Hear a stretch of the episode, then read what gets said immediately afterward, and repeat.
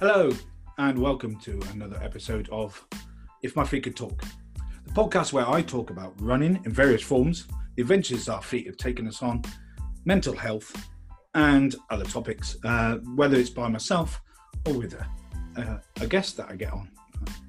I've received some amazing feedback over the last uh, few weeks reference my podcast. People are enjoying it, and it's gone global from America, Canada, Germany, Finland, Ireland.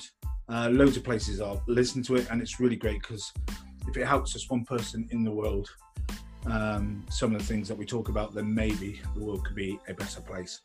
Now, my next next guest on the show is no stranger to putting himself through and beyond his comfort zone. He's not just an ultra runner, and he's not just an Ironman. He's an extreme version of these disciplines of sport. Um, listeners and viewers, um, I give you a good friend of mine, Mr. James Page.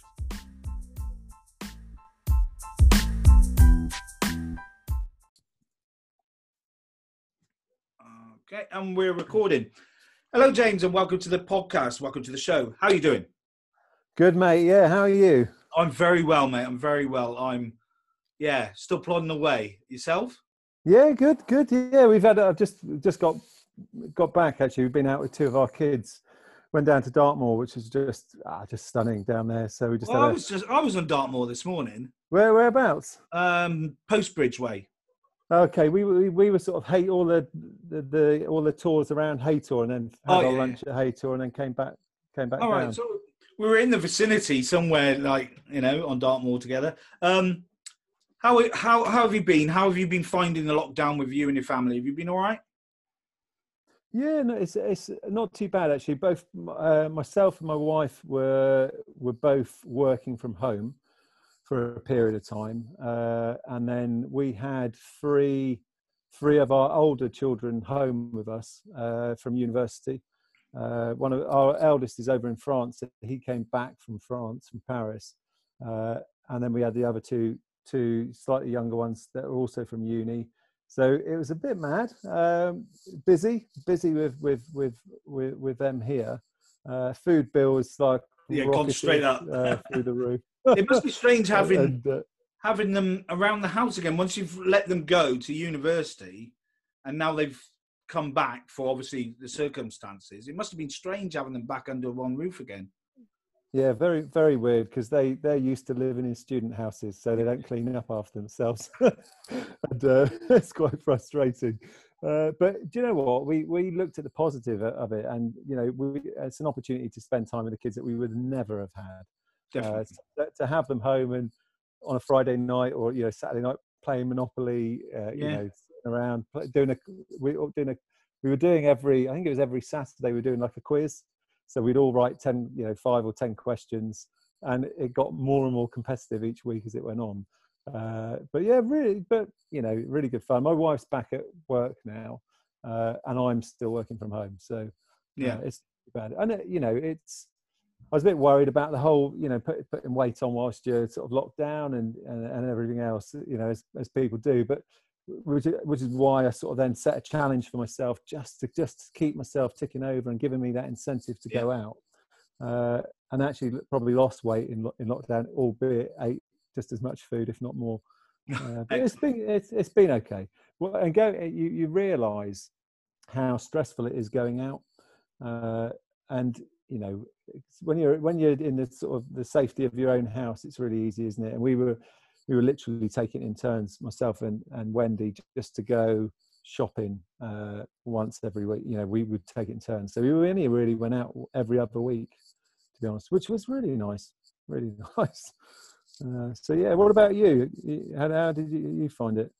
Uh, I, we've been pretty good to be fair, because you know me, I'm used to being away. I'm used Mm. to having that solitary confinement of four walls. Um, so the fact that I was not told to stay inside because there was no need for me to stay inside, I wasn't.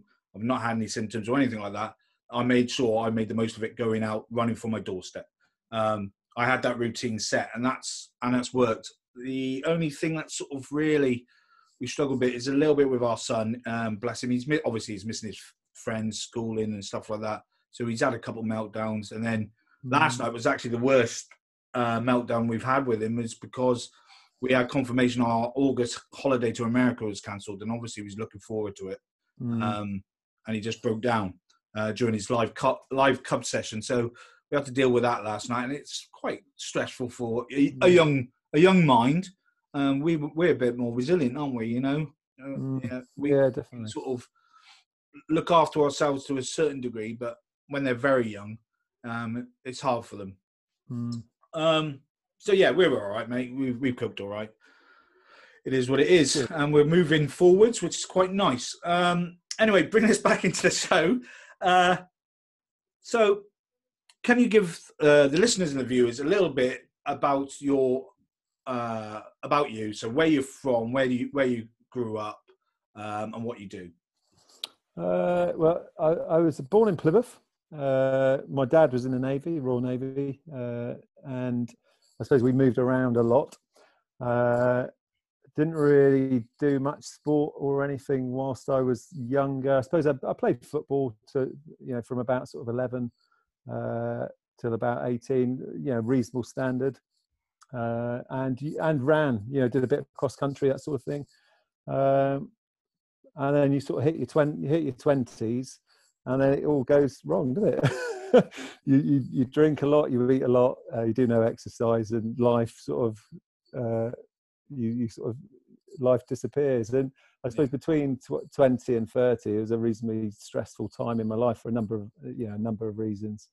Uh, and then uh, you wake up one day and you think, do you know what? You, you're a mess. Uh, you know, you, you, you you know, because I, I was I was massively overweight, big big drinker, uh, and you look you look at yourself in the mirror, you see something on the TV, and you become inspired by it, and you think, do you know what, I'm going to change my life, and you sort of turn it around. So, didn't really properly find, you know, I suppose triathlon is it was my my my first love, I suppose, and I I found that at about uh, about thirty, really. So. Uh, yeah. See, your your your story there is so familiar. I mean, my background is pretty much exactly the same. You know, um, I was overweight, drinking lots. I was a bottom of the barrel. Late in life, finding the love for our sport of running and what have you. Um, and we're very similar that, to lots of other people around the world. Mm. Um, how they get into the later on in life, how we get into these sports of triathlon, running, ultra running, and all that sort of stuff. Um, because something finally clicks, doesn't it? Something finally flicks that switch that Mm. says, right, enough's enough. We need to do something here. I, I, I suppose it, I, what you find, and you know, obviously we've got lots of friends in this world, and and what you find is that everyone's got some sort of baggage or a story uh, or a reason for what they're doing, and maybe that's what pushes them, that's what helps them get through things because of the hard times that they maybe have gone through previously. Uh, yeah, Yeah. a story, haven't they? Yeah, and I, I think most of the extreme endurance runners like yourself and m- myself that like to push themselves beyond what's classed as normal um, are usually found they've got a back a major backstory you know whether it's mental health or whether it's physical health or something that keeps them driving forwards so they don't fall back into that situation i know for me I never want to get back to a 20 stone unhealthy person again. I never want to be that person that was standing on the edge of the cliffs wanting to jump off. I never want to go there again. You know, um, for a lot of people, you know, their backstories is what keeps them pushing them forwards now and doing what we do Mm. uh, best, really. Um, it, it's, yeah. it's it's mad the world, you know, the world of discipline that we're in that we have that the the the backstories, but that's what that's what drives us, isn't it? Yeah, I mean, I'm I'm I'm uh, leap years away from the man I used to be in my twenties. That's for Mm. sure. Uh, you know, changed massively, uh, and and you know, and far more positively than than you know. Who knows what would have happened to me if I'd carried on the way I had carried on. You know, it's it's uh, you know, I, ca- I'm a, I'm I'm just grateful for for the change, really. Uh, So when you were growing up, you briefly mentioned it. Uh, where are you from? You, oh, you said you were from Plymouth, but what part of Plymouth was it? you know the swilly area, the roughest area, or were you or in a reasonably good area because your dad was in the navy? I don't. I don't really remember. We lived there twice as a kid. You know, I was born there. We moved away, and then we moved back because, you know, as you know, you, you normally stay in a place for a couple of years and then you move on. And you know, just as you're starting to settle in and make friends, and and uh, it's then time to move to the next married quarters somewhere. Yeah. Uh, so we we travelled all around. Uh, so I don't. I don't remember. Uh, I remember there being a jubilee party, and Yeah. us all dressing up in paper mache or you know that Yeah. uh, funny uh, funny paper stuff uh, but then we moved around a lot moved we lived in lived in america for about three years as well when, in the early 80s uh, and then my parents my dad retired out in the navy and he he was a chef so he bought a uh, he bought a restaurant up in grimsby of all places and we we literally at, at sort of 13 i moved up to grimsby which is Yeah. where i sort of then you know uh, grew up until i sort of i moved to london to work uh, but yeah So obviously, you mentioned you a bit. You were a bit sporty as a child, but nothing really. You played a bit of football and all that sort of stuff, like most children. Um, but when did you start getting into running? When did you start?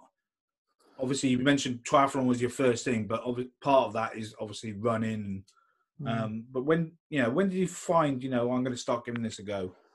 Uh, I suppose you know originally. I mean, I I was I, I was uh, I was about just under eighteen stone. So, and I I remember seeing the, the Olympic the Olympics when they were in Athens. I think in must have been two thousand and four, and and saw it the triathlon blown away by that, and just thought you know one day I'll I'll I'll do that.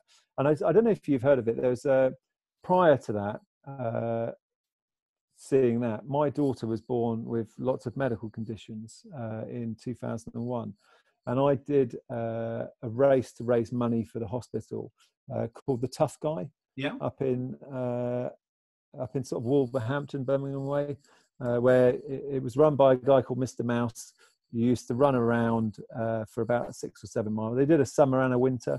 You'd run around for six or seven miles then you do two laps of an obstacle course which, which was about a mile and a half long. Uh, I did that to raise money, and I was I was quite big at that point, uh, and that was the sort of start of it really. Then I enjoyed the challenge of that.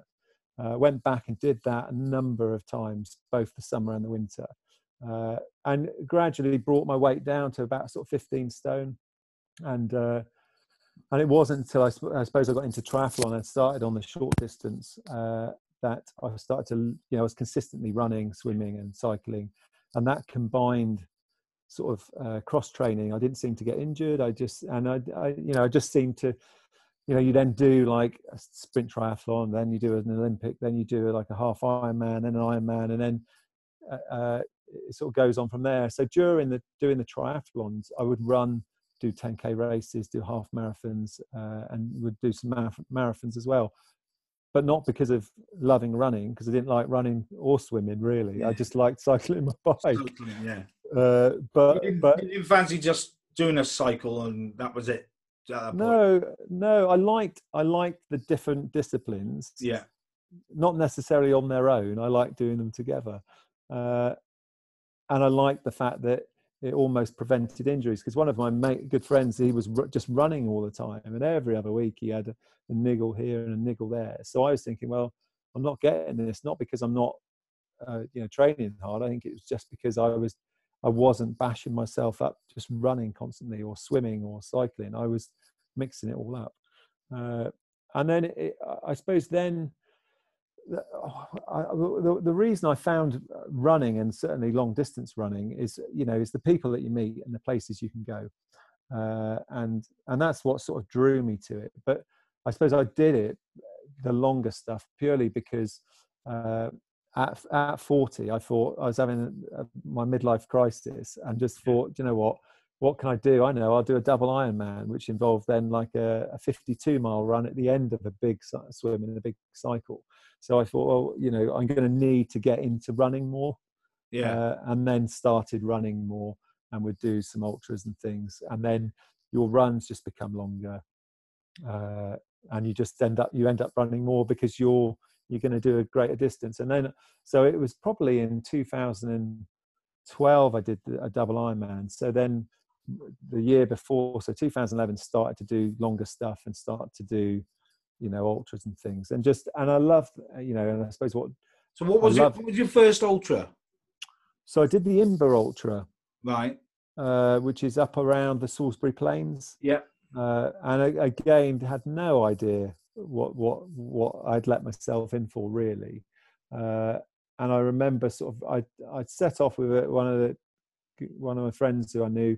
She had done it before, and I, we set off together, and uh, and then we just after about five or six miles, we we sort of went our separate ways. Uh, and you just you just chat to people along the way, and that whole every sort of 10k there was somewhere there was something to eat, and that was about 33 miles, and actually didn't do too bad at that. And when I got round to the finish, uh, I was just sitting there, just like, wow, this is pretty cool in the sun. And then I saw a guy who uh, I've worked with previously, who I didn't know was into, uh, who I didn't know who was going to be there, but he's a guy that he's done Marathon des Sables, he's done loads of other cool races, and I beat him by about five minutes. And I thought, wow, that was all right then. You know, quite enjoyed that. But just the camaraderie and just chatting to people and how helpful people are. And I didn't find that so much at the shorter races, the faster this is, races. This is something I I I talked to uh, with I think it was Pete Drummond. Um, the the road racing community is very very not small, but it's very self centered, isn't it? It's very about PBs and stuff like that. And they're not worried about waiting for the last person to come across the line. You know, the, where in the extreme distance running, especially in the ultra community, you find that the winner's still waiting at the end mm. waiting for that last person, cheering them on. You know, um, if someone's fallen over, someone's willing to stop. You know what I mean? Um, they, are not worried. Oh, oh, I've got a second to beat my PB. No, they'll, they'll stop and give up their race to help someone else, whether it's yeah. help them complete it or whether it's help them, oh, just to you know get some attention until the medic comes up. You know, and that, I think mm. that's the big difference between the smaller distances and the endurance distances that we do. I think our community. Yeah, I mean, I'm not, you know, yeah, and I'm not, I'm not sort of uh, up the the shorter races and stuff because you know they've got a place and and lots of people really love those and you know and and when I did them, I really enjoyed them, but I wouldn't go and I wouldn't do it, go and do a 10k race necessarily because you know I'll go and run 10k around the woods instead because I'll get more from that than running with people that you know are just there focused. And and there's a you know there's a place for that. But what i love is i love the fact that you can go from a to b in a beautiful place off road uh, and you just meet some really interesting people yeah. really nice people who you're at an aid station and uh, you're quite happy to sit and talk. Because i'm not going there to win. Uh, you know i'm not i'm not i'm a little bit competitive but i'm not super competitive I'm going there to meet, you know, for the experience and and it's it's everything that brings it all together that makes it. So if we scroll back a bit, when you first started your training for your triathlon and stuff like that, what was your first sort of running race that you did? Was it a was it a local 5k, 10k? Uh, do you know what I I I can't remember to be honest. Uh, I yeah, I, I can't remember. It was it was a 10k, whether it was in Bristol or Taunton or can somewhere. You remember? How, yeah, can you remember what it was like though when you first crossed that finish line? You know, well, it's horrendous. it's it's like everything, isn't it? Yeah. I, I remember doing races uh, as you yeah. go along, and you you've crossed the line, and you're absolutely spent, and it's the worst feeling that you've you've ever had and you know, I've been at the end of a race sitting at the curb crying because it was the hardest thing I've ever done. And I look back now and I think, wow, if that was the hardest thing you ever did then, man. Yeah. It, and it's all relative, you know. People, I, what I get annoyed about is uh, people, you know, will say, "Oh, I'm doing a 5k, I'm doing couch to 5, you know, couch to 5k, but you won't be interested in that." And I think, no, I'm I'm really interested in that mm-hmm. because if you're doing something and you're out there then fair play to you and I'll support you and you know I'll come along and cheer you or whatever or I'll come and have a run with you and I'll help you along the way you know I'm not it's, it's part of the journey isn't it you know yeah. we we all start somewhere we don't just literally put on a trainers and run 50 miles for your first ever run. It doesn't happen that way. Uh, Yes, we people- yes, we may go like couch to marathon or couch to ultra, but that first ever run isn't that simple, is it? It's it's it's hard putting those shoes on and Mm. getting out that front door, and then you're dying at the end. Um, or whether it's that first race, just standing on that start line for the first time is a big thing. Whether it's a Mm. 5k or whether it's a marathon, it doesn't matter. That first race, yeah. it's a big thing for people. You know? Exactly. I, I remember running a mile on a treadmill and it was massive. I, you know, it was massive for me. I just thought, wow, I've just run a whole mile without stopping on a treadmill. This is amazing. You know, for me, it was like, wow, this is amazing. Um, yeah, but you know, and um, it, I, I, I, I suppose it just gets hard. It just gets harder, doesn't it? And and as you get older, I mean, I reg- I suppose sometimes I think, why didn't I do something when I was younger? Why did I do, do some running or do some cycling or something? That what? Yeah, I've missed out on that opportunity, which is why I suppose why I try and encourage my kids now to to do stuff because it's it's really important. Don't lose these. Don't lose these years by you know just wasting them away. Really, when there's so many opportunities and things out there to do and explore. Um, Definitely, and I think because you're doing it at the age that we're doing it at, you're showing to them that if we can do it at 30s, 40s, 50s, then they can do it in their 20s. You know, Yeah. there's there's no reason why people can't go out and do something amazing. Yeah. I have to apologise for that. That's my uh, work, workman. If you can hear that, Excellent. Uh, Yeah. yeah. We're having a pergola built at the moment, bless him. Um, so yeah, so obviously you mentioned you then stepped in and did started doing um, the doubles and the triples and stuff like that. When did you f- when did you find the love for the for the brutal events like the Oner and the, the the brutal Ironman series, if you want to call it that? Yeah. So so I was gonna I was turning forty the, Yeah. in 2012. The uh, I wanted to challenge myself. I wanted to push myself, and I didn't want to go and have a big party and celebrate and be you know and get drunk and go yay forty. I just wanted to go and uh, really test my mind and body, I suppose. So I, I had searched, I, I had saw brutal events and thought, wow, that looks really cool, and it's in Wales. And uh, Wales for me, really special place. I mean, I, as a as a, a younger kid, uh, you know, we I've been up there a number of times. Uh, went back a couple of times as an adult, and then you know proposed to my wife on the summit of Snowdon. uh, You know, Snow, Snowdonia and North Wales. Absolutely love it, love, love it, love it up there. So I thought, what better place to go and spend my 40th uh, doing something I love in a beautiful place with friends and family that all came along to support me. So that was that was sort of 2012, and uh, you know just blown away by by brutal really. And Claire, who who who runs who runs it, who was running it then, I remember uh, didn't really have much to do with her, uh, uh, you know, throughout throughout the race. I know, you know, beforehand, just sort of emailing to say, does anyone know about this? Is and what I found was that she was really happy to share information, put me in touch with somebody else, put me in touch with other people that were doing it uh, or who who you know who who had done it. Uh, so there was a there was almost a sense of community already before I'd, I'd even got there. And then when you got there, Yeah. you know, there was only a small handful of us, maybe, I, I don't know, maybe 15, 15, 16 people, but it was alongside the other races as well. So the shorter races. And then we were in a, like a separate tent. So, uh, and everybody had crew because you can't do these things on your own. You need, you know, friends and family to come and sacrifice their weekend to come and support you and look after you. Uh, so you got to know the other competitors and the other competitors' families and friends. Your crew did, got to know them, and everyone started to, you know, everyone supported each other. Uh, and because it was a looped, uh, you know, it was some, it was a looped event, uh, both for the bike and the uh, the run. Uh, you know, you really got, you got to see the same people over and over again, and just blown away. And I remember it's really funny actually.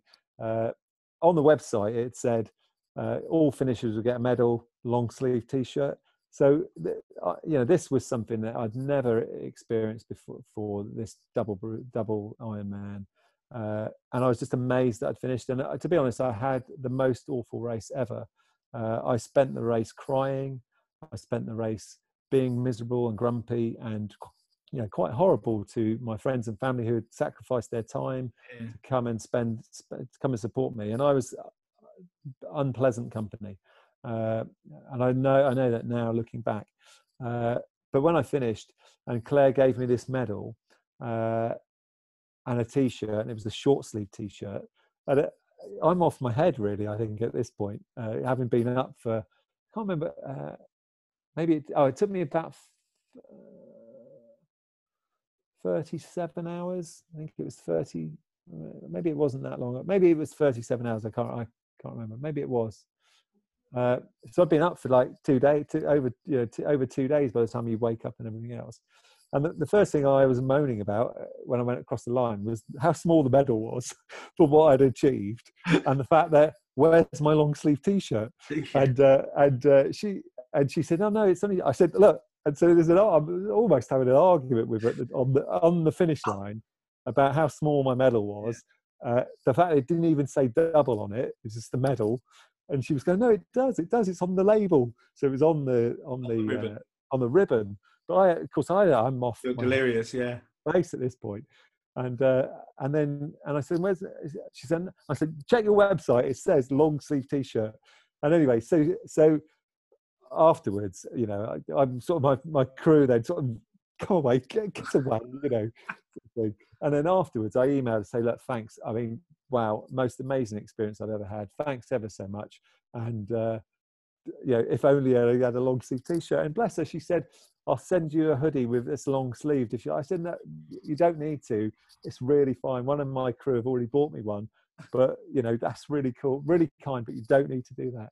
And sort of got to know know Claire then, and then of course, then you look at oh, what other races has she got, and you think, oh, yeah. oh, there's there's a race called the Oner, and the Midnight Mountain Marathon, and uh, there was some other races like the Smugglers Run, uh, and there was like a pig, old, uh, like a duathlon up at Cadair Idris. Uh, so it was just looked, you know, it just looked like a really great series of events, and I had such an amazing time meeting people and you know in a beautiful surroundings. I just thought I've got to do one of these other events, and one of my mates actually. Uh, and I, I, finished and I said, I'm never ever doing that again because it was the hardest thing at that point. And actually, do you know what? Even now, it's probably still the hardest thing I've ever done. Uh, is making that leap from like one Ironman to two Ironmans, uh, and the stuff after that is is is easier than than than that really because that I learned a lot about myself uh, by by you know crossing that that sort of massive gorge really, um, and I and the the following year, like so, that was 2012. The following year, uh, or maybe it was 2013. Uh, one of those two years, I can't remember. And then I, they they I, they said they were going to do a triple on the that's same right, course, yeah. and I thought, wow, that that's pretty epic. I, I, fancy a bit of that. And it was like, well, you said you would never do. Well, that was a double idea. This is a triple. This is slightly different. Yeah. And then uh, so my training then for the triple because I'd learned so much about stuff you know both eat you know about food you know nutrition you know recovery uh, and what needs to be put in to in order to have a, a, a more pleasant race uh, i decided i would do some more ultras and one of the ultras i would do as training like a training day would be the one which is like an 82 mile run uh, on the dorset coast which is just i mean you love coastal yeah. running uh, i love the coast and Dorset at that time was a place I'd never really, uh, never really been to, but been back so many times since, and beautiful uh, coastline. And uh, a friend of mine, Grant, we we said we'd do it together, and uh, funnily enough, we had seen that race when it was owned by VO2. Yeah, and they, they it was a you could do it over three days, or you could do this thing called the Oner, which was over uh, 24 hours. And you think, how is that even possible? you know that people what run three marathons over that distance in that time that's ridiculous so we sort of said one day we could do that and it just transpires because of the brutal and then it uh, you know brutal events had taken over the race uh, it, came up, and Grant and I said, "Would would would let's go and do it. Let's go and do that together as training for for uh, the triple, which was later in the year. I think the the one is in April, and the brutal was in the September in 2015. Um, and we said, look, we're going to start and finish together, and it's just going to be 24 hours hanging out with my mate. Uh, you know, we're going to run in a beautiful on the beautiful coastline, and we're going to just spend some time to, with each other and just have a have a have a laugh. And he, he when we first got there, he had a bit of a, a blip, and he said, "Look, I'm going to put my stuff in the car. Not, uh, I'm going to put it in the the, the headquarters uh, and leave it there because you'll carry on further than me, and I'm going to give up." I said, "No, no, don't be so stupid. We're doing this together." Mm. Uh, I mean, it really it was really nice. I mean, we helped each other different points in the day when I was having a low or he was having a low, and we did what we we set out to do. We spent 24 hours together on the coast uh, had a laugh, and we started together and we finished together, and it was just amazing. You know, such a great, great time, really. Uh, and I, I, that, I love that race. That's one of those races where you get your medal and you think, yeah. I definitely, I definitely earned this medal. Yeah, and it becomes it, it becomes special, doesn't it? It lives it lives long in the memory. You know, yeah, those those moments. But as you were saying, you were using this to lead up to your treble. Now, I I know because I remember seeing it. You and I'm following you at this point because um, I've already already got to know you by the time you did the treble. Um, and you not only did you do the treble, but you came second, and you did it in 58 hours and 21 minutes. Now, yeah. to those that don't know, can you just give a brief description of the length of distances for the for the for, for the treble so they can get an idea? Yeah, so it, it was a 7.2 mile swim in Lake Padarn, which uh, anyone that's been up there and swum there, it's it's it's uh, it's like a really cold lake because you have all the runoff from uh, the mountains, and uh, it can be, you know, it can be sort of 10, 11 degrees, and I think that year it was about 11 or 12, so it was really cold. So 7.2 mile swim, and then uh, 348 mile bike ride, basically around Snowdon uh, and it was 12 laps. So you basically, it was like a 20 mile, 29 mile loop uh, around Snowdon and where you went up uh, Pen y Pass on each lap. So 12 of those. Uh, and then a, uh, it worked out as about 75, 76 mile run at the end. But the first part of the run was up to the summit of Snowdon and back down. And then you did, I think it was 13 laps around the lake. Uh, but it wasn't really a run up Snowdon, to be honest. By that point, it was more of a a, a walk, a, fast walk up and down, where it's an opportunity to really get some food inside you at that point because yeah. you know you you're eating uh, throughout. In that 58 hours, I had uh, I had a sleep on the bike uh, in the back of a car for about 25 minutes. Uh, Not while you was, were riding, obviously. Well, it's funny you should well, say you that. Probably, yeah, you probably nodded off at some point, but I, I, was nodding off and going up Pen y Pass in the mid dead of the night on the first night. Uh, I can't remember how many miles in, and uh, Matt, a friend of mine, who was like my spanner monkey, he was looking after the bike, and and on, in the night time you have to have a, a car like leapfrog you for yeah. safety because there's no reception. You know, in certain places no reception the weather, the, you know, with the different climates. One side it's sunny, the next it's hail, then it's you know everything but snow really. Uh, so they sort of leapfrog you as you go around. And I was just apparently I was just swerving backwards and forwards across the road. I was asleep. So they like right, you need to sleep. So I was just put in the car. I sat down. I closed my eyes. I was gone. And I said, "Look, just give me 20 minutes and wake me up." And then wake me back up, and that was enough to just keep me going. Yeah. And then after I f- finished the bike and went up and down Snowdon, uh, I had, what was it before? No, I think it, maybe it was uh, when I came up and down. I had like a forty-five minute sleep. Uh, so you just you're just literally running on on empty, really. Uh, but yeah, the, but then the, the lake laps were quite tough. I mean, like Hope, which is where we we first met. Uh, you know, there's about 600 foot of climbing per lap on the brutal run, and you're doing 13 laps of it. so it's you know a challenging uh, a challenging run route for sure. And how um, when you finished it and you were given your medal, uh, was it bigger this time? The medal? Uh, still tiny. It, it, was bigger. It was bigger. Yes. okay, yeah. so you got a slightly bigger, and you, you got a nice little tro- you got a nice trophy as well. How did you feel knowing not only did you come second, but you just finished a treble? Oh well, do you know what? I mean? Uh, I've never won anything in my life, really, and uh, I never, I never, you know, I stood on the start line at the side of the water, and by then I, you know, I've got over the years, I've got to know all the guys that and girls that do the brutal events and and stuff, and uh, some, you know, all really good friends of mine now, and and I remember standing there at the start thinking, I'm gonna, there's no way I'm not finishing this. Whereas at the the double, I had no idea what was going to happen. Whereas I, I trained really sensibly, I trained really hard, and I knew I was going to smash it. I didn't think to, I didn't think I'd be anywhere near the top. And I was so coming out the swim, I was like in fourth place. On the bike, I was in third. By the time the bike had finished, I was in third place. And then uh, there was a guy called Rich Fuller, who is a friend of mine now. He he uh, really strong, you know, really fit, really just smiled the whole way, whole way through. And we got, and, and a guy called Mark uh, Dodgson, there was four of us all within, a, you know, a, uh, all within, you know, apart from TC, who was like two or three hours ahead.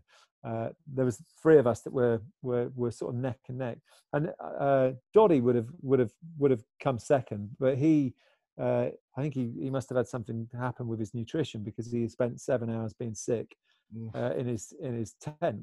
Uh, he ended, still ended up coming fourth, mind. Uh, but you know what happens on the day happens on the day. But I remember passing him, and me and Rich, uh, you know, I had the real bit between my teeth. So, you know, I was properly running, racing with 30 miles to go, running to try and catch him because I was in third place at that point and he must have went for a sleep for like 10 20 minutes and i managed to slip past him in uh, like two laps to go or whatever. And i remember with passing then uh, mark who was was back going by then and i was just crying telling him i've never won anything. And as long and i knew as long as i could hold on to second or third i would get a trophy. And you know the trophy was a piece of slate with a yeah. little plastic plaque on it yeah. which is probably the cheapest trophy you could ever produce. But it was the, it was the meaning behind that and, and what that represented. And uh, you know, I crossed the line, got and by then I'm not worried about small medals like, or anything. like, so I got a second place in the Madness King George. This is the, the trophy I got. It's the only trophy I've ever won. Right? Oh, you, you, you did so well at that. Right. It, it, I mean, it's nothing like amazing, but it's it's the sentiment behind it. It's got Prince William, King George penny on it, and a tally. That's Brilliant. the best thing I've got ever. I, re- I really like that. I really like that. It's amazing, isn't it? Yeah. You know? um, but like you, I've never won anything before in my life. Um,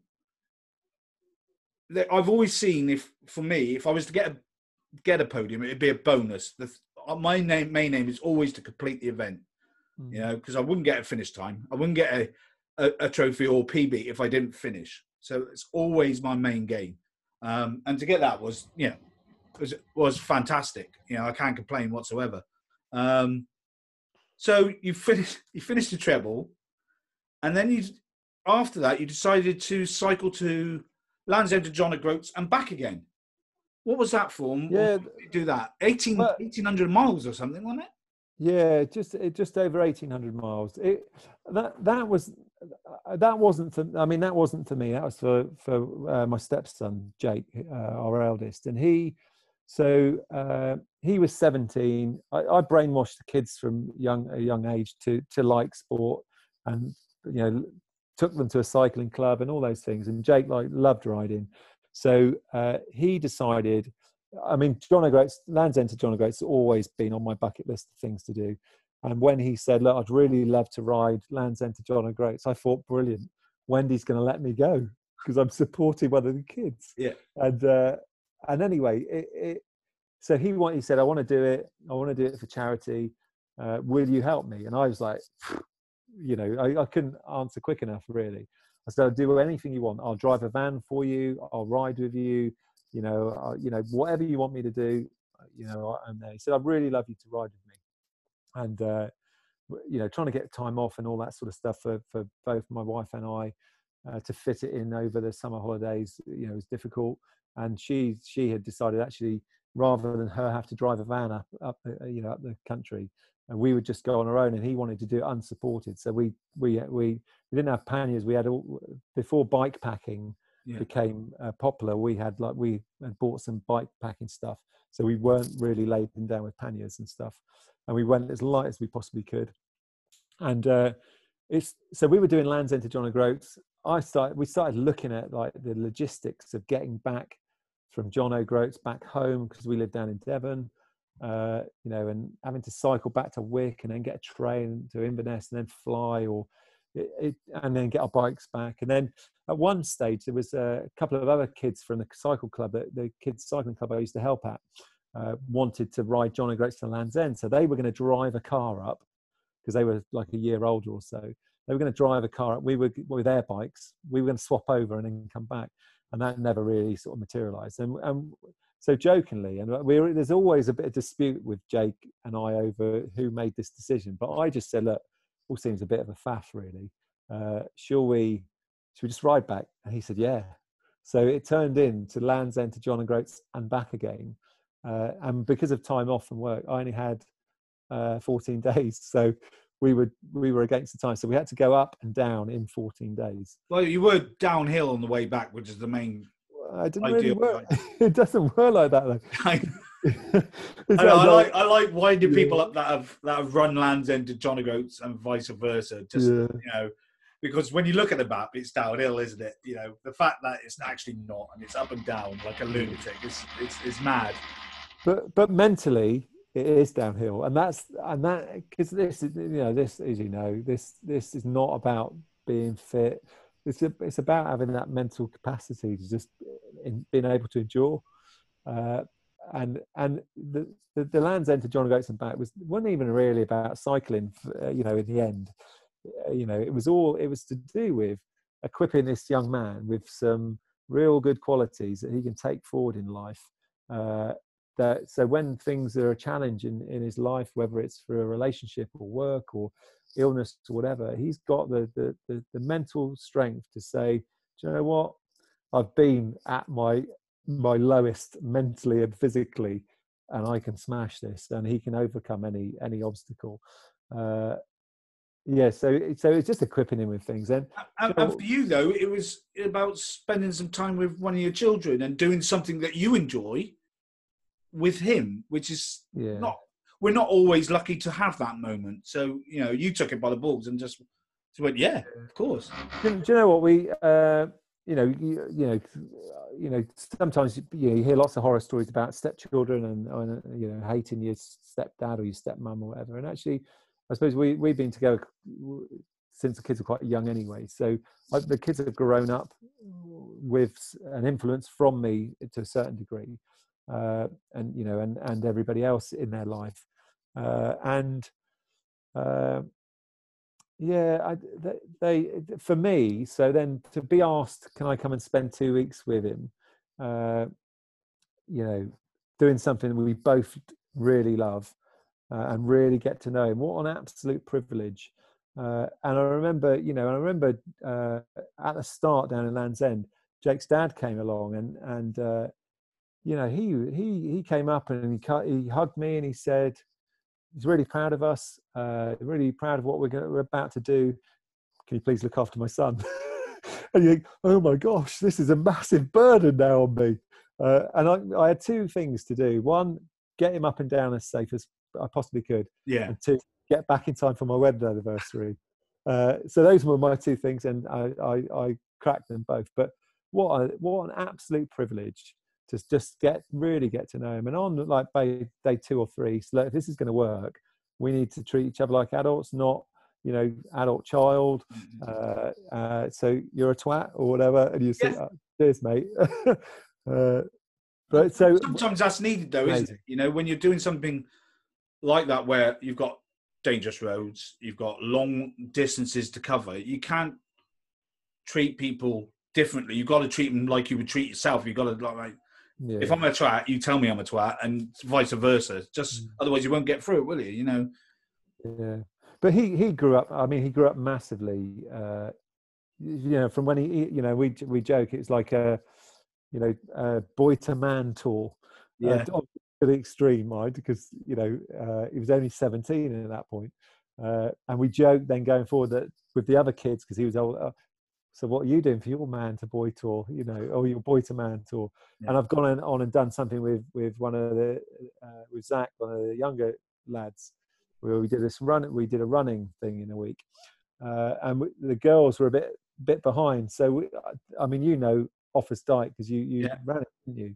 Uh, this July, I was supposed to be going with my eldest daughter to do Offa's Dyke north to south with her. Uh, Again, downhill. That's the way I went. Exactly. Yeah. Uh, I was going to uh, tap you up for some info. Actually, I've got uh, some books to send you if you still plan on doing it. I've got some. No, we we obviously with COVID and everything, we're we're going to do it next year now. Yeah, uh, but if you if you want some books, I could send you some the, the books that I got to save you. Yeah, no, that'd be great. Yeah, definitely. Yeah, I'll, I'll send them up. They're all tallied and stuff like that. I bought I bought I, I bought her a book, an Offa's Dyke book and map for Christmas. she wasn't that impressed, but you know, uh, she'll love it. Uh, she'll love it, I'm sure. Uh, uh, so moving on, um, you know, we've got, obviously we've got to talk about this. You're now an exclusive member of a certain club. Now they say obviously running a marathon, you end up in the one percent club. So if you're in a one percent club for a marathon, what does that make you being a Deca Ironman? Um, uh, for the listeners that don't know what a Deca is, it's 10, 10 Ironmans. Now you can either do it 10 days, an Ironman each day, or 10 continuous Ironman, which is what you did, 10 continuous Ironman. What does that mean now you're Deca? The thing is, I don't really think of it like that. I, you know, it's it's one of those things. I, I, you know, I um, because of my you know at, at that point i, I suppose because that was uh that was last year so uh last year although i've been involved with brutal events helping and stuff yeah. over the years uh, I, i've now sort of gone into partnership with claire in brutal events so last year we uh we were doing the second running of deca uk uh which yes i would have loved to have done but i'm helping. you're part of it yeah, yeah. part of it so it's difficult to do so in order to get a, a, podium, a first place, you set up your own race, don't you? so, so I just, so I, so about a month before the Deca up in York, I set up, I set up effectively my own race for me to, so I could go and do a Deca, to do a continuous Deca, uh, and uh, I suppose I don't because uh, because you you you're surrounded. You're lots of my friends, you know, I'm not I'm not in the minority here. Lots of my friends have done Decas because. Th- but it's, it's not a big club though. It's not a big. I know you say you've got lots of friends that have done it. I've got lots of friends that have done certain things, but when you scale it down, it's not really that big a club. No, I suppose you know. Um, what sort of Deca, the Deca man, uh, you know, is a guy called Wayne Kurtz who lives over in America, who is who has just raced so many Decas. He's he's got his own book about the Deca. He's like the Deca expert. He's a really nice guy, really helpful, really approachable. And for him to say, "Well done, you've done it. You another welcome to the you know welcome to the family," and, and circulate that on social media. I think I'm really humbled by that. That you're it wasn't a race, but you're recognizing that I've I've completed this challenge because you know, I, I, I, was certainly not going to go and cheat because you know, you're not yeah. you, the only person you'd be cheating is yourself. You know, so you you do the mileage, you do the distance, and to be sort of recognised in that respect. And I think last year, uh, before Deca UK, uh, maybe 200 people in the world had done a Deca.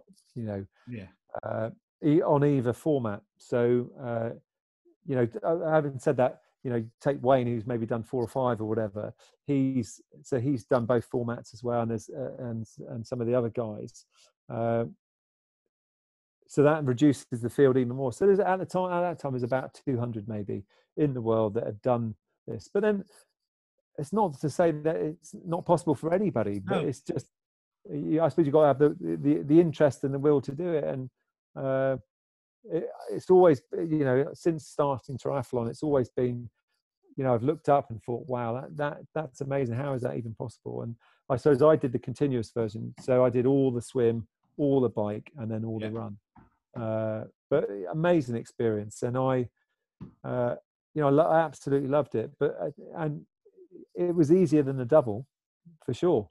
Uh, I'm not trying to make it sound really easy because I went to some bad places, but uh, from what I've learned over the years and from you know talking to people and you know got, luckily I you know like you I know lots of coaches and things. And you just you're like a sponge you just take all this information. Uh, what I really love now and you know I'm uh, possibly looking to sort of coaching in the future uh, is people asking me for advice. And you think well listen this comes with a, a caveat that I am not a coach and some of my methods are very uh, very off the wall but I'll happily share any information with you if it helps you achieve your your sort of goal really Yeah. uh, and that's part of the commu- you know that's, that's the community that you're in and, and the fact that everyone's willing to help each other and uh, you know share their their their trade secrets let's call them So let's break the Deca down, all right, into your obviously the event you did. So as I said, it's ten either ten days of Ironman or ten continuous. You did the ten con- continuous Ironman, so you had to do ten Ironman swim distances first. Give us a little insight to how the swim went for you and how you took on the swim and what it felt like doing it.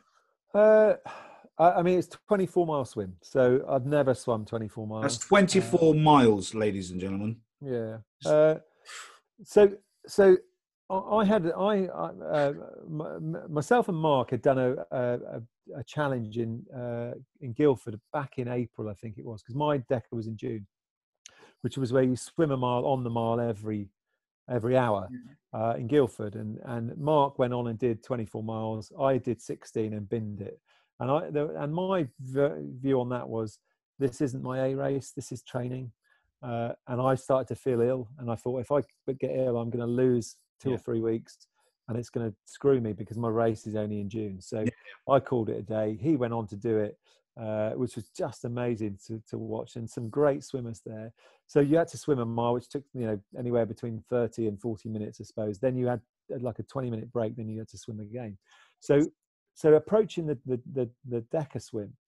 Uh, it was in a 25 meter pool. So for anyone that doesn't know, that's 1,520 lengths. Uh, and try, try and find a pool that's going to open for, for anywhere between 16 and 20 hours for you. Yeah. It's impossible. Uh, luckily, uh, Devon and Cornwall Police, they, their, their pool's shut now, but at the time, their pool was open. And, and I managed to convince them to let me have their pool for the day. Awesome. Uh, uh, so I had a lane in their pool. Started at half past five, and I had the pool till uh, nine o'clock. So I was up against it because I had in my mind I said I, it will take me sixteen to twenty hours, based on Yeah. yeah. some weird maths.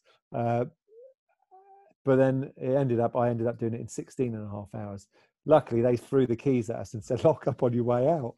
Uh, and and uh, Sammy, the guy down there, was brilliant. You know, he really, really, really let us uh, let me off because I, I during the swim, uh, I just stressed about the time, and I could see the, the minutes trickling away, thinking I'm going to be over an hour by an hour here, and I was over by an hour. Uh, but you know, luckily they said, let's by about four o'clock or something, they just said, look, stop stressing. We got the keys. You know, just take as long as you need. So I would swim a mile, uh, literally swim a mile, stop at the side of the pool, eat something, drink something, swim another mile. And so, you know, to begin with, the stop was like 10 seconds, quick swig of a drink or, you know, whatever, or some liquid fuel and, and off, off again. And you literally, you just do that. And every, every mile, 64 lengths, I'd be tapped on the head when I had two to go. So I knew I'm going to get a break in a second. And I swam the first 11 miles, in no wetsuit, because indoor pools, this is an indoor pool, it's like 27, 28 degrees. It's really warm, and uh, I didn't want to wear a wetsuit. But by about 11 miles in, you're fatigued, you're, you're starting to feel cold in the Yeah. So I put my wetsuit on for warmth, and then you're like a boil in the bag. Uh, so every time, every so often, I'd be swimming, and as I took a stroke, I'd just open my suit, flush some water down, Yeah. and then uh, and then carry on.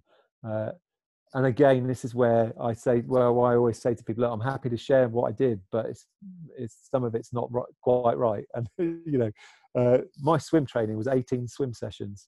Yeah. Uh, you know, including the long one, which was like 16 miles every hour. But I would go to the pool, swim for it. I hate swimming. I don't love. I, I love open water swimming, but I don't like pool swimming. But I had to get my head around the whole pool swimming thing.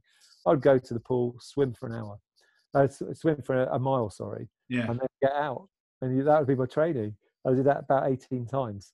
Uh, people said, "Well, how on earth did you swim 24 miles?" And I suppose my thought process was, uh, if I can swim a mile, all I've got to do is swim 24 of them. So in my mind, you're just swimming a mile. Yeah, you just broken it down.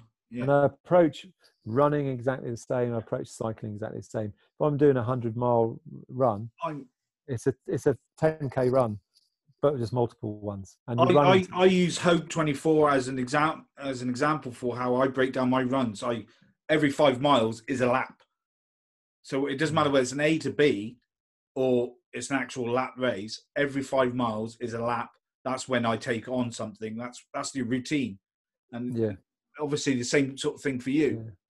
Yeah, so when I went swim training, I would swim a mile and I, and I would concentrate on everything. I would concentrate on pushing off the side, gliding as far as I could. You know, I would concentrate on every stroke, every sort of breath, my feet position, just and and just and a way I thought if I could swim a mile really efficiently and really effectively with no energy whatsoever, if I could do that, then I'll save myself to the end. Which it worked. It worked. It worked really well.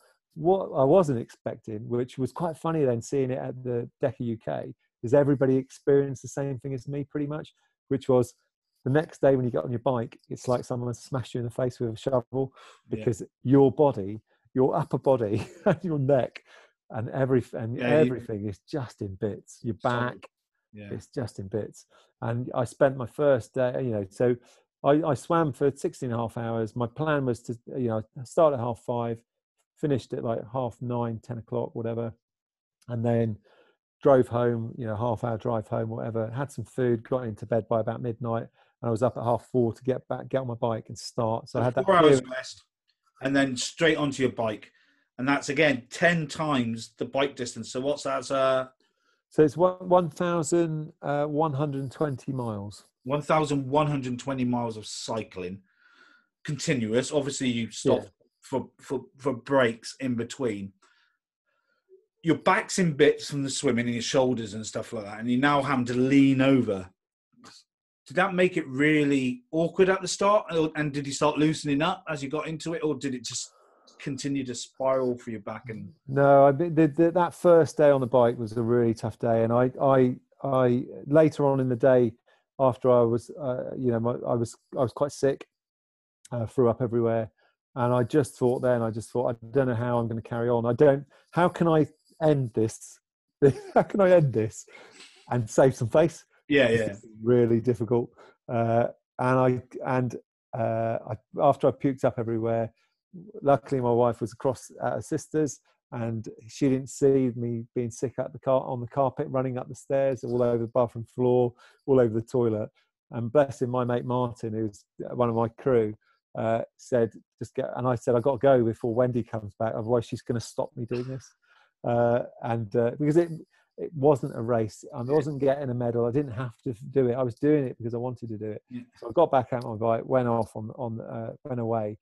While Mark, Martin, bless him, he cleared up everything. Uh, and Mark uh, Dodson, who went on to win DECA UK, yeah. Uh, had come down from North Wales where he lives stayed with me for two weeks and supported me every day. He was out with me in the morning, out with me in the evening, and then during the day he would work.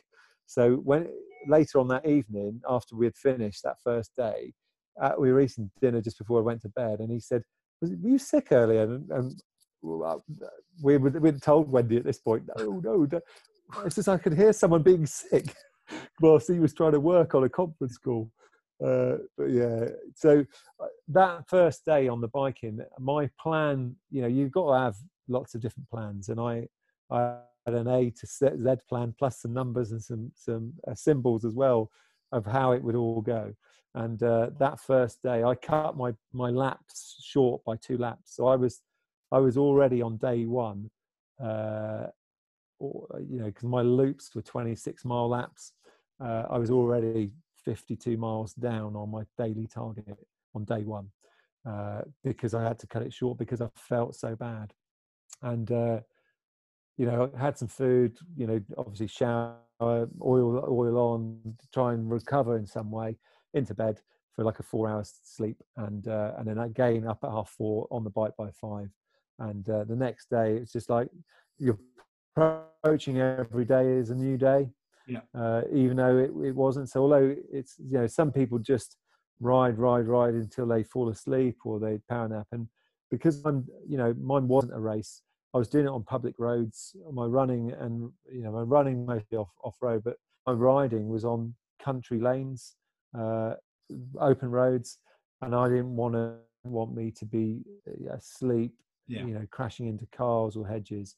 And she would only support me doing it if I had a period of, of rest. And looking back now and things I've experienced and seen, I would do the same thing again. Just give myself that four hour break Yeah. realistically it's not four hours because by the time you get showered and stopped and and and you don't sleep anyway because everything is killing you in the night uh, it's maybe two hours if you're lucky uh, and it's then just that new taking you know yesterday was bad or you know was tough today's a new day and you just take on that challenge so my riding was five five days i rode for or five you know five days uh, Five days.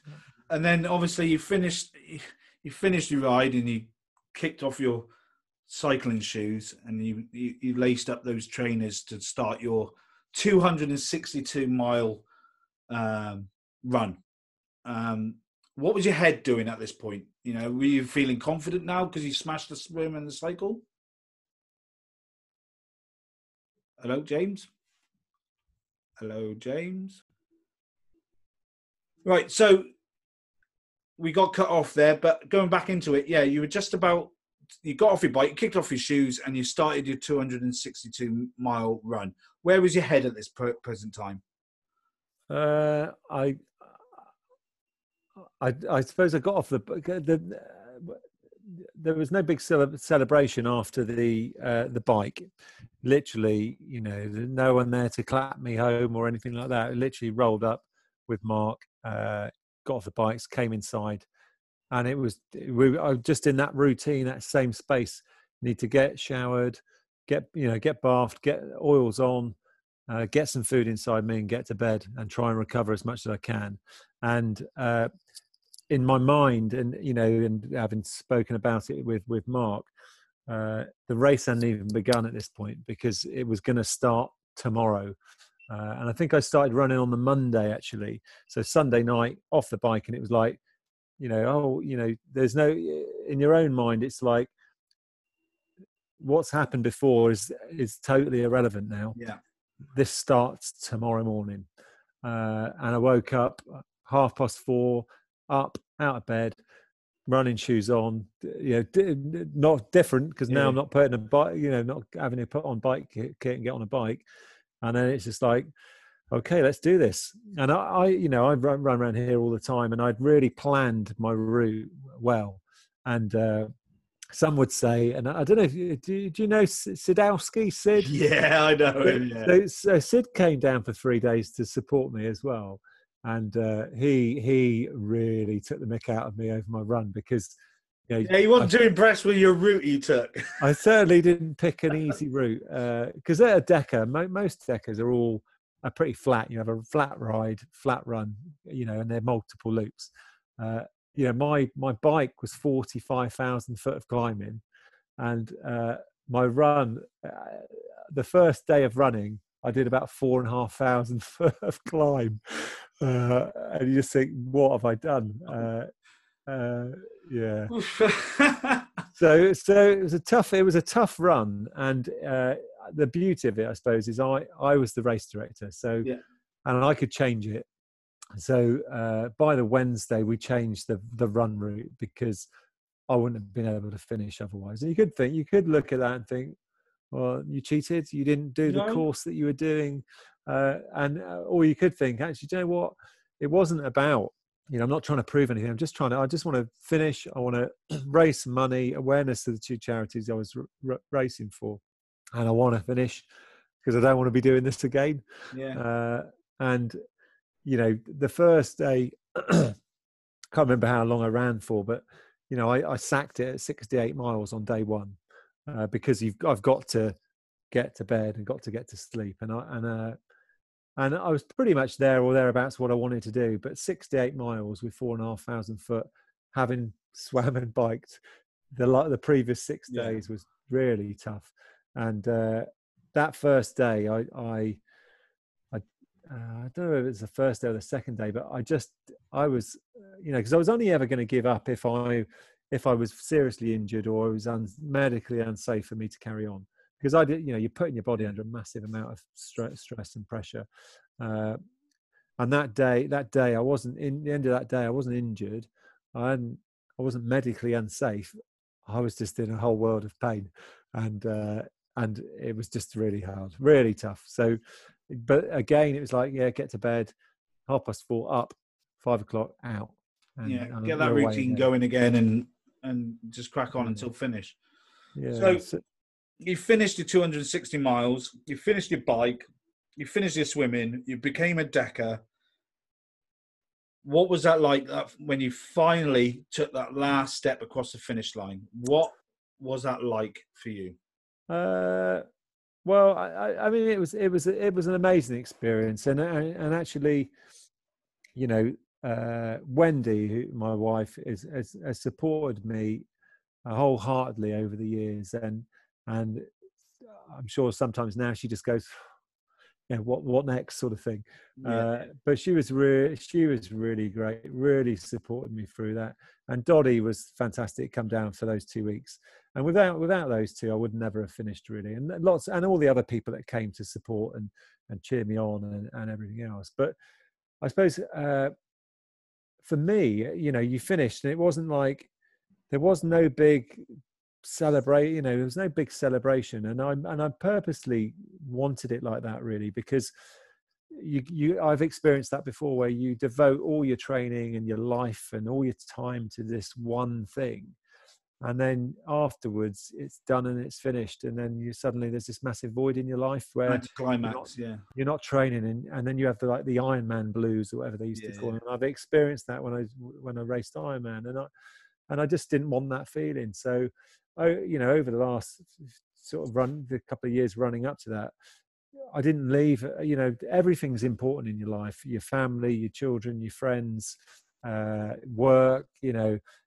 training, but not. You know that you can't just bin everything. You can't just yeah. bin everything just so you can train, just so you can do this event. Eh, so I I had a real balance, a real good balance where if I missed a session, it didn't matter you know if i had a family thing to go to i'd do that instead uh, and i didn't leave because i didn't devote 100% of my time to training for this thing it was just like well that's done that's great i've got now a little bit more free time uh, and it was like and it didn't really sink in it just didn't it didn't sink in what i had done really what i'd achieved uh, and it, to be honest i still don't think it has uh, you know when you and when you think about it, it's massive. And sometimes when I'm out running and or, or riding or whatever, and uh, I haven't swum since. I'll be I'll be honest with that. And I don't. Uh, if I have to. I have to do a swimming thing again, then I'll swim for a couple of times before, but that'd be about it. Um, but I haven't, I'll be out riding or running and I'll think, oh, this is really hard. And that like five miles will be really tough. And I'll think, how on earth did I do that? How on earth did I do that? But I think I just got myself into that the right mindset, the right mentality about you know doing it and why I was doing it, and having that support around you. That you know, could I do it again another day? Probably could, but do I want to? No. you know, there's lots of other things I'd like to do instead. You know. Okay, so how first thing, how did you recover? How long did it take you to recover from that? Because a lot of big events, it takes people a while to recover. Some, you know, some don't fully recover for like a year after after an adventure like you've done. So did it take you a while? Yeah, I mean, it, it took me a, it took me a good good three months or so to to feel anywhere near normal. Uh, you know, my body was just empty. Uh, one of my, my my friends, Phil, who had come, popped in, popped, uh, uh, you know, up at various times during the race. He said to me afterwards when we went back to work, he said, uh, I obviously saw you deteriorate over those 10 days. And uh, he said, when I, it really dawned on me when I saw you on the last day when you changed your top, because uh, I changed my t-shirt my, on the, the last lap to put my my Rab t-shirt on, and and he just saw this emaciated figure with a little pot belly because obviously uh, any fat that was on my body had gone. Uh, I was just I was just bone Yeah. apart from my belly, which was just constantly full of food Yeah, uh, as yeah. it went on. Uh, but yeah, it took so a good three months, and you know I'm very sensible, uh, you know, with, with the right minerals and nutrients and that sort of thing. And I I had swapped to a plant based diet for the Deca uh, in the January uh, because I thought it would give me a better chance of of completing uh, this Deca by a plant based diet. And I think if I'd been eating meat during it, I probably wouldn't have finished because I think my body would have just become this massive clogged up thing of, you know, protein and meat inside. Whereas with the plant based food, your body's digesting it much quicker. So uh, because you're just you're eating and eating and eating all day long and all night long. So uh, you know, I and, and again, you know, I, I I've continued to eat plant based food because it, it just seems to be healthier and it seems to work for it me. It works for you, which is the Yeah. main thing. Um, so, what's next? Once we're out of this, obviously, touch base a little bit on the Offa's Dyke. Is there any other big, big goals and adventures in the James Page story of life? No, I mean, you know, I'm obviously uh, I'm a partner with Claire in Brutal Events now, so uh, bad year to become a partner. you know, Yeah, all I, of our, I feel for you guys and all you of- know, all of- all of our events have been postponed to next year, so it's been it's been tough. That's been tough. Uh, uh, so going forward, you know, next year hopefully will be will be bigger and better in that that regard. Uh, again, the Offa's Dyke with my daughter, my eldest daughter, and then uh, I, I'd had enough points for UTMB uh, over last year. Well, I had them for two years. The points because I did all my races in all the big races, three of them in the one year to get enough points, uh, and I just I didn't get in both both times I applied. So those po- points have disappeared. So I think next year I'm going to do some big, longer distance races, get some points, Yeah. and have another bash at trying to get onto the UTMB start list.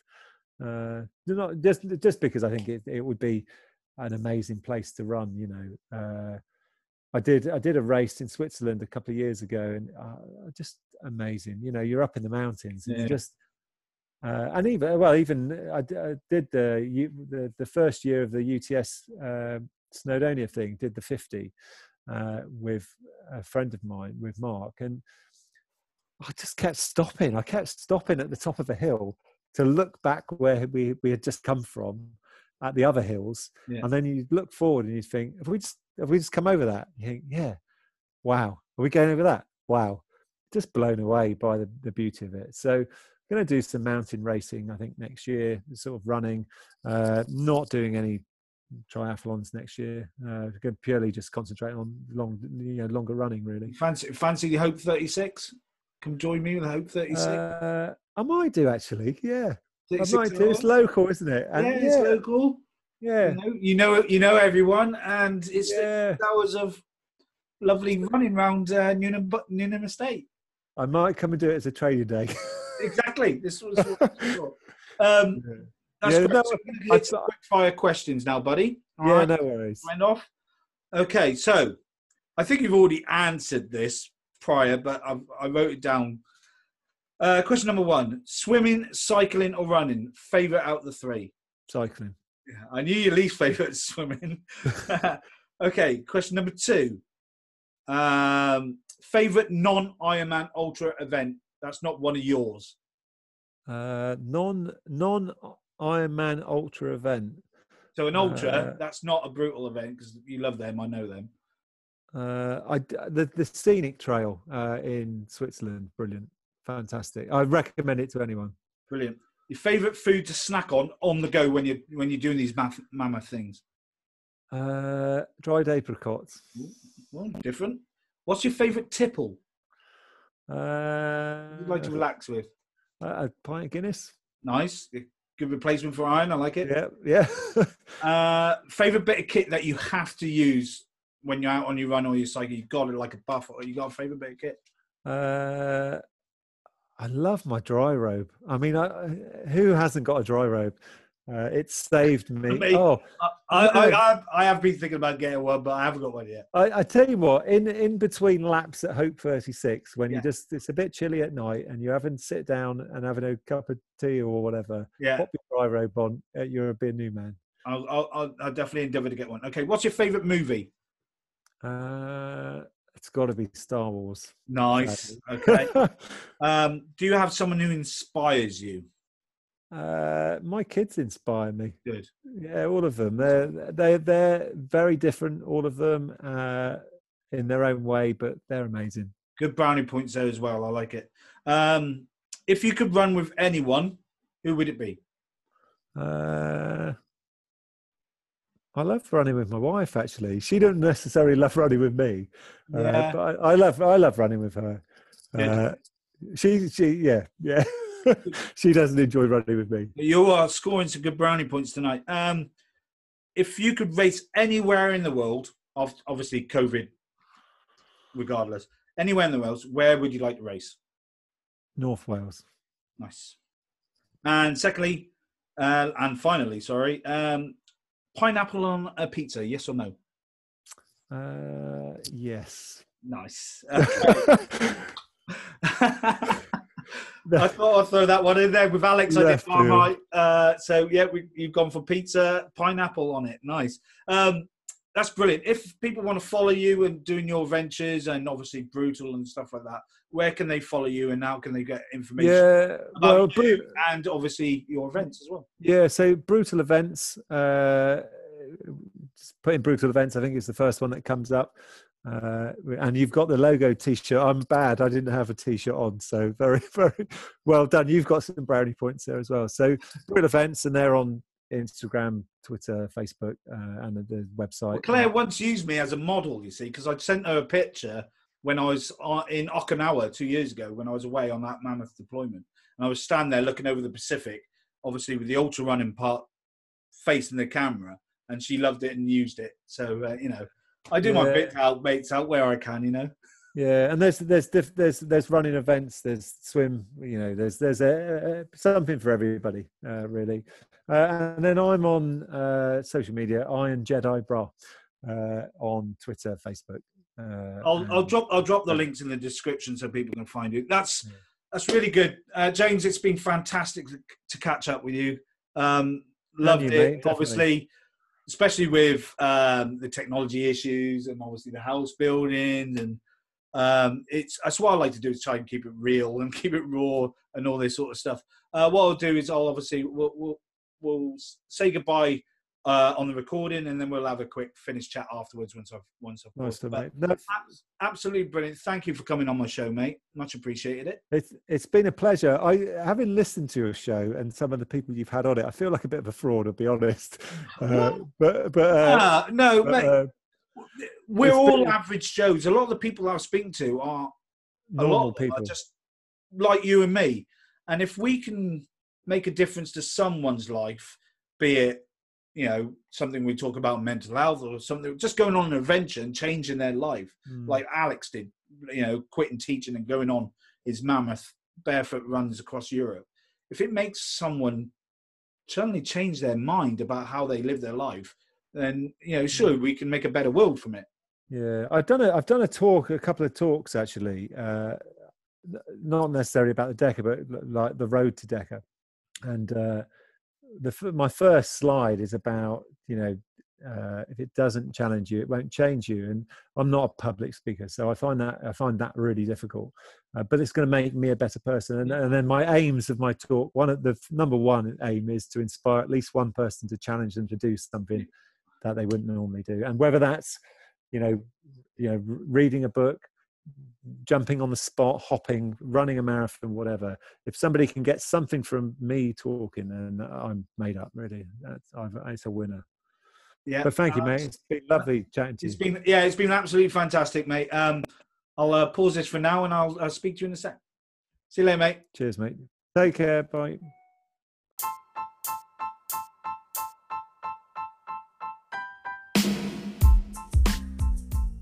So that was James Page. What an absolute pleasure uh, catching up with him. Uh, I've followed his journey on pretty much most of his events that he's done, and especially the Deca. It's unbelievable. 10 continuous Ironmans. Um, if you like what you watched or you heard, please download, subscribe um, on all the podcast streams. All right, give us a review because it helps us get up there as well. Uh, and on YouTube, subscribe to the channel, click those uh, notifications uh, so you know when we're coming on next. It'd be much appreciated. Um, but for now, until next time, I'm the ultra running Matlow, and you've been listening to If My Feet Could Talk.